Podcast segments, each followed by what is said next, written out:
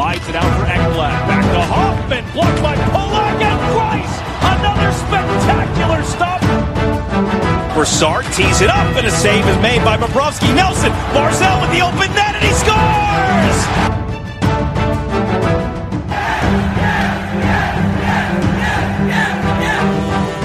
Hi, and welcome to the Locked On Islanders Podcast, part of the Locked On Podcast Network, your team every day. I'm your host, Gil Martin. I'm an Islanders columnist and historian, and I wrote the book Ice Wars, which covers the complete history of the Islanders' rivalry with the Rangers from nineteen seventy-two to the modern era. All right, everybody, welcome to the weekend edition of the Locked On Islanders podcast. So glad you could join us today.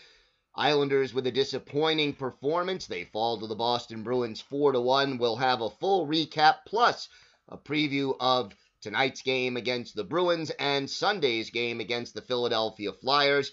Today's episode is brought to you by Locker Room. Download the app and join me this Wednesday at eight thirty to get in on the action. Locker Room, changing the way we talk sports.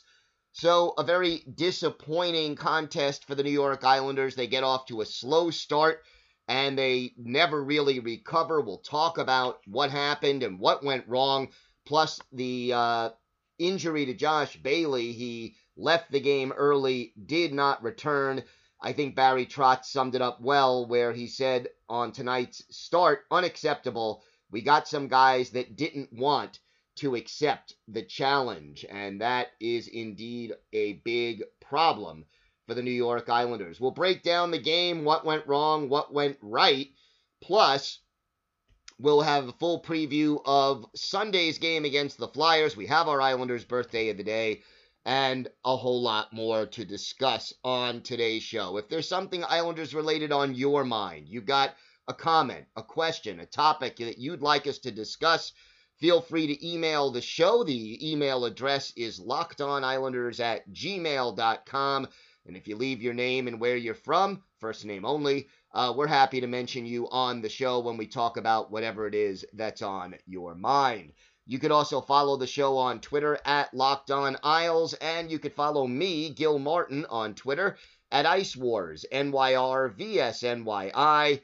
We'll keep you up to date on all the latest Islanders news, notes, and happenings, and I am live tweeting during nearly every Islanders game, so if you want instant uh, analysis and feedback, please follow along on Twitter, and it's always great to interact with fans during Islanders games. So, a rough performance, really, for the New York Islanders. And that was, you know, bad from the start. Now, this is the uh, sixth game between the Islanders and the Bruins, and the first one that the Islanders lost this year.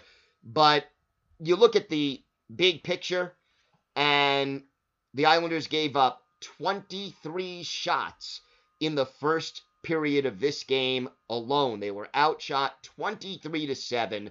And quite honestly, if it wasn't for the goaltending of Simeon Varlamov, the game would have ended right then and there. It would have been four nothing, five nothing, and we would have had very little to worry about, really, for the rest of the game.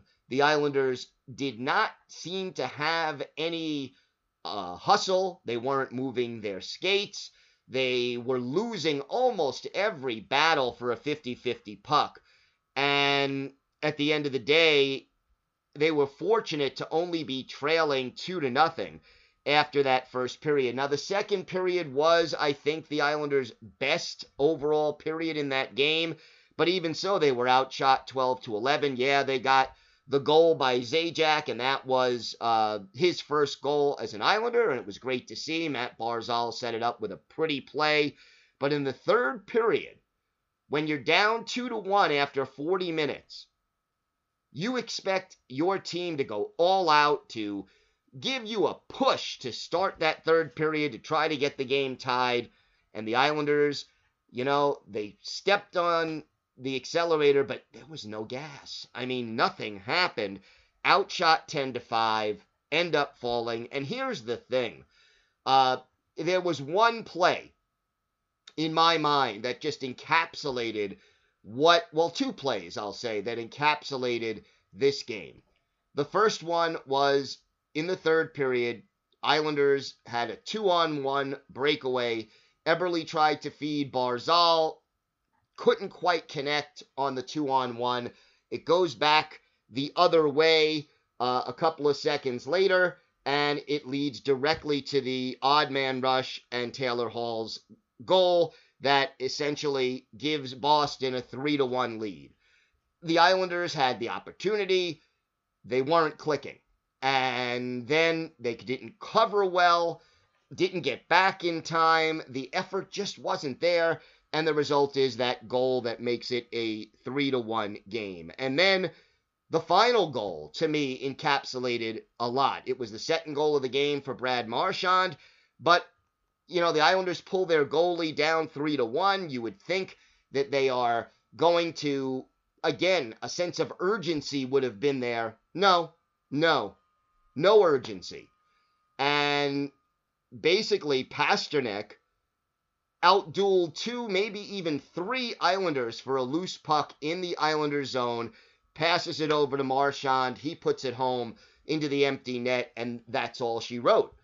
And, you know, if the first of the two plays that I described shows the Islanders' lack of cohesiveness on offense, lack of hustle on defense, and then the empty net goal, you know, you can't lose a battle two-on-one or three-on-one for a loose puck, especially when you've got an empty net. And, again, the urgency, the hustle, the things that make this team so successful wasn't there. And this is realistically the fourth straight game that the Islanders have played where the effort level, where the quality of their play really has not been up to Islanders' standards. And I'll tell you this right now. The New York Islanders are battling for first place in the East Division, not because they are the most talented team in the N H L. They're not. They do have a lot of talent, but they don't win on talent alone. The Islanders win hockey games because they play smart hockey with a lot of effort. And the one thing about the Barry Trotz system that you have to remember, it's all about positioning, defense first, and effort. And the positioning was off. They didn't play very good defensively, giving up forty-five shots. And the effort from pretty much start to finish, with the exception of a few minutes in the second period, wasn't there. And it shouldn't surprise anybody under those circumstances that the New York Islanders lost this game four to one. And the problem that I'm seeing right now is that since Palmieri and Zajac uh, have been acquired and played in these four games, the Islanders do not seem to have the same cohesiveness or the same uh, effort level that they have had most of this season. This is four games in a row where it just hasn't been there. Now, they've won two of those games, which is the mark of a good team, but you can't. If you're the Islanders, you can't expect to just show up and win on talent alone. The effort has to be there, and over the last four games, it just hasn't been there consistently. All right, we've got a lot more to talk about on today's show. We still have our Islanders' birthday of the day, preview of tonight's game against Boston, Sunday's game against Philadelphia, and more analysis on what went wrong last night in the four one loss to the Bruins. All that and more still to come on the Locked On Islanders podcast. Islander fans, today's episode is brought to you by ten ten, a capsule collection of diamond rings that are responsibly sourced, limited edition designs at fair price points. ten ten is an exclusive collection of ten creative styles of diamond rings designed by ten of the most distinctive designers working today, and they're rings that are sure to bring joy into her life. Using only diamonds responsibly sourced from Botswana, ten female design masters have each produced a uniquely beautiful ring. They're ideal for engagements, Mother's Day, or simply a beautiful conversation piece, and they're the perfect way to bring light into her life. They're available now through Mother's Day only on Blue Nile dot com. Just search the words ten by ten. This collection features high-quality fine jewelry that will surprise and delight and fairly priced, so you can give her something special and truly meaningful. I checked these out, and I'm blown away by the beautiful sample ring from Lola Fenhurst. It was absolutely gorgeous and just something that I think that the significant other in your life would truly appreciate. If you're on the hunt for the perfect unique ring that she'll treasure forever, you're definitely going to want to check this out. They won't be around long, so find them now by searching the words ten by ten only at Blue Nile dot com. Islander fans, get all the sports news you need in under twenty minutes with the Locked On Today podcast. Host Peter Bukowski updates you on the latest news in every major sport with the help of our local experts. Follow the Locked On Today podcast on the Odyssey app or wherever you get podcasts. All right, so Josh Bailey leaving the game early uh, on Thursday night. Bad sign for the New York Islanders. Bailey Uh, only playing six minutes and forty-one seconds of this game. He took uh, a penalty, had one hit, but uh, realistically, got to keep an eye on that. Now, again, the Islanders play again tonight, and we have to check, and we'll certainly keep you updated on uh, Twitter as to the status of Josh Bailey. Uh, Michael Dal Cole, Ross Johnston, Leo Komarov among the forwards who were scratches last night for the Islanders. So if Bailey is unable to go, I'm assuming one of those three players will step in and return to the lineup. Braden Coburn, by the way, uh, also a scratch for the Islanders last night. Not sure when he'll make his Islanders debut. Got to figure for tonight's game, by the way, that even though Varlamov played very well, that with a back-to-back and a game again coming up on Sunday, that the Islanders will go with Ilya Sorokin in net uh, in that one. Great to see Travis Zajac finally get his first goal with the Islanders. You, you know, he's playing top-line minutes. And that goal set up by a very good play by Matthew Barzal that created uh, the opportunities. Zajac in front of the net, which is where you want him.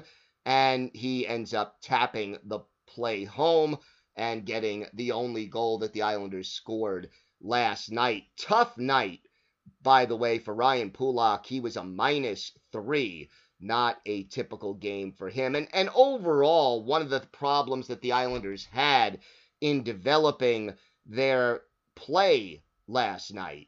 And it's something noticeable, and it has to be corrected. You know, one of the ways the Islanders create offense is when their defensemen uh, step up and get involved in the offensive rush. And yes, the Islanders are a defense-first team, but they also really work hard at making sure that, you know, when the time is right, whether it's Nick Leddy, Noah Dobson, uh, Pelech and Pulock, uh, Andy Green, they all step up and join the rush and get involved in the offense and the transition game especially, uh, whenever that opportunity arises. And unfortunately, uh, that aspect of the game was sorely lacking against the Bruins last night. It just wasn't there.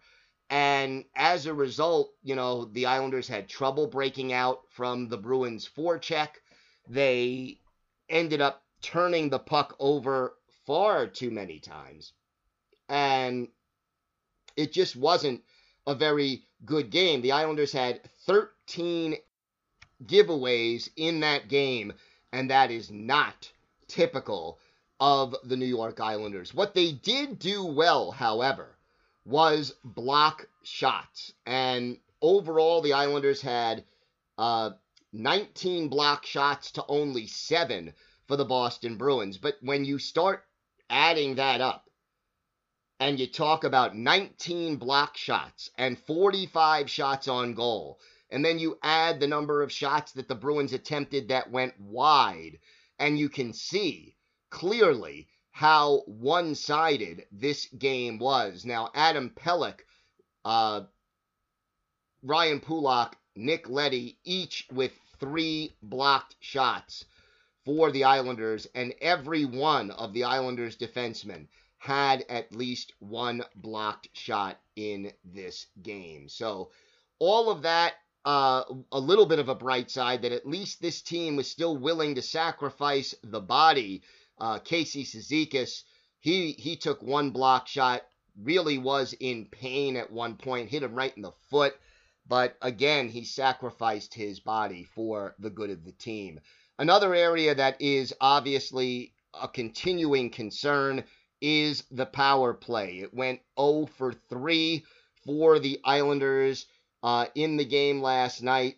And realistically, when you add it all up, the power play continues to struggle. And look, there again, you're going to have a situation where there is an adjustment, uh, an adjustment with regard to, you know, adding players like Zajac and Palmieri to the lineup. Uh, obviously not having Josh Bailey on the second unit did not help the Islanders any, but at the end of the day, the Islanders needed to be better on the power play. They need to move without the puck. They need to pass the puck. And they need to get somebody situated in front of that net. And they didn't have any of those elements working today. Now, look, the zero for three, you got to take it with a grain of salt. They did have a power play in, what, the last minute and ten seconds or so of the game, when the game was already out of reach. And it really wasn't, uh, wasn't something that they were putting in a full effort on. But when you break it all down, the Islanders absolutely have to do better, and they need to be able to get their power play going if they hope to get back on track. Now, some good news for the Islanders, and we'll, we'll be very straightforward and blunt about it. Uh, they got some help yesterday. The Buffalo Sabres beat the Washington Capitals, so the Islanders remain two points behind Washington, and the Islanders still have a game in hand. And the Philadelphia Flyers beat the Pittsburgh Penguins in overtime. So, at the very least, Pittsburgh is one point behind the Islanders rather than tied with the Islanders. And both the Islanders and Penguins have played the same number of games. So, the loss, you know, they blew an opportunity to tie things up with Washington again. But at the end of the day, Washington losing, Pittsburgh only getting one point in an overtime loss. Uh, all things considered, I guess, the way you say it is, it could have been a lot worse for the New York Islanders, and, and at least they will have a chance to regroup. But the key is this. After four subpar performances in a row, this team needs to come out and lay down the law, so to speak, to start the game tonight. They need to be able to play Islanders hockey, hustle, hit, back check. The forecheck has to be aggressive. And if I'm Barry Trotz, I am starting with the energy line, the, the identity line, the best fourth line in hockey. I go out there with Cizikas, Martin, and Clutterbuck and set the tone against the Bruins right away. We've got more to talk about on today's show. We will have our Islanders birthday of the day, a very special one, a, a well-known and well-liked Islanders player. We also will preview Sunday's game against the Philadelphia Flyers. All that and more still to come on the Locked On Islanders podcast. Islanders fans, today's episode is brought to you by Built Bar. It's the best-tasting candy bar ever. Look, I have tried a number of different flavors from Built Bar, and you're eating a protein bar and it's healthy for you, but it tastes like you're eating a chocolate bar and you're indulging in it. Why? Listen to some of these great flavors. Caramel brownie, apple almond crisp, salted caramel, double chocolate, toffee almond, coconut. Can't go wrong with any of these. They have flavors that have nuts, that are nut-free. All the bars are covered in one hundred percent chocolate. They are soft, they're easy to chew, and Built Bars are low calorie, low sugar, high protein, and high fiber, and that makes them just great for the keto diet. Let's talk about my favorite flavor, cookies and cream. seventeen grams of protein in every bar, just one hundred thirty calories, four grams of sugar, and only four grams of net carbs. Go to built bar dot com right now and use the promo code locked fifteen, and you'll get fifteen percent off your next order. That's promo code locked fifteen for fifteen percent off at built bar dot com. Islander fans, be a waiver wire winner with daily fantasy hockey advice from Locked On Fantasy Hockey. Fantasy hockey expert Scott Cullen gives you the tips, insights, and analysis for season-long dynasty and D F S leagues. Follow the Locked On Fantasy Hockey podcast in the Odyssey app or wherever you get podcasts. So, time for our Islanders birthday of the day, and this is uh, one of the players I enjoyed watching very much and covering over the years. Uh, happy thirty-third birthday today.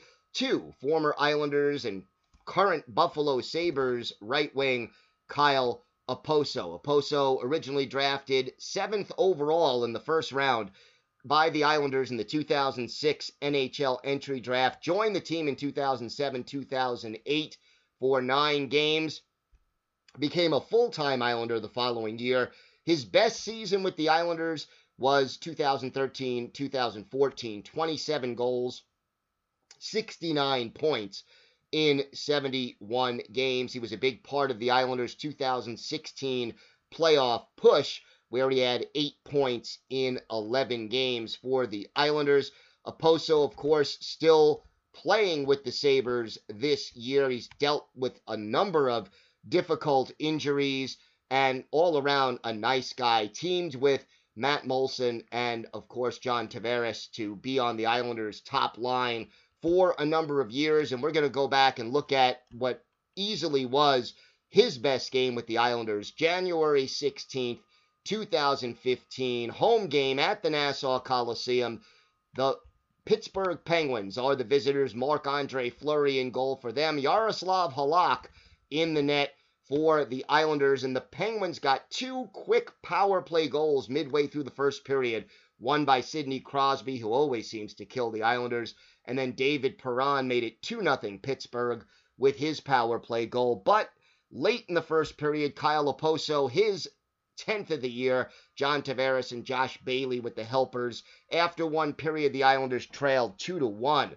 Ryan Strome evened it up for the Islanders midway through the second period, his eighth from Anders Lee and Franz Nielsen at twelve thirty-one, but Sidney Crosby puts the Penguins back on top with five seconds left in the second period, and the Islanders trailed three to two after two. But Kyle Okposo wasn't going to take that lying down. He gets the next three goals for the Islanders. First at six forty-two, his second of the game, eleventh of the year, Bailey and Thomas Hickey with the helpers.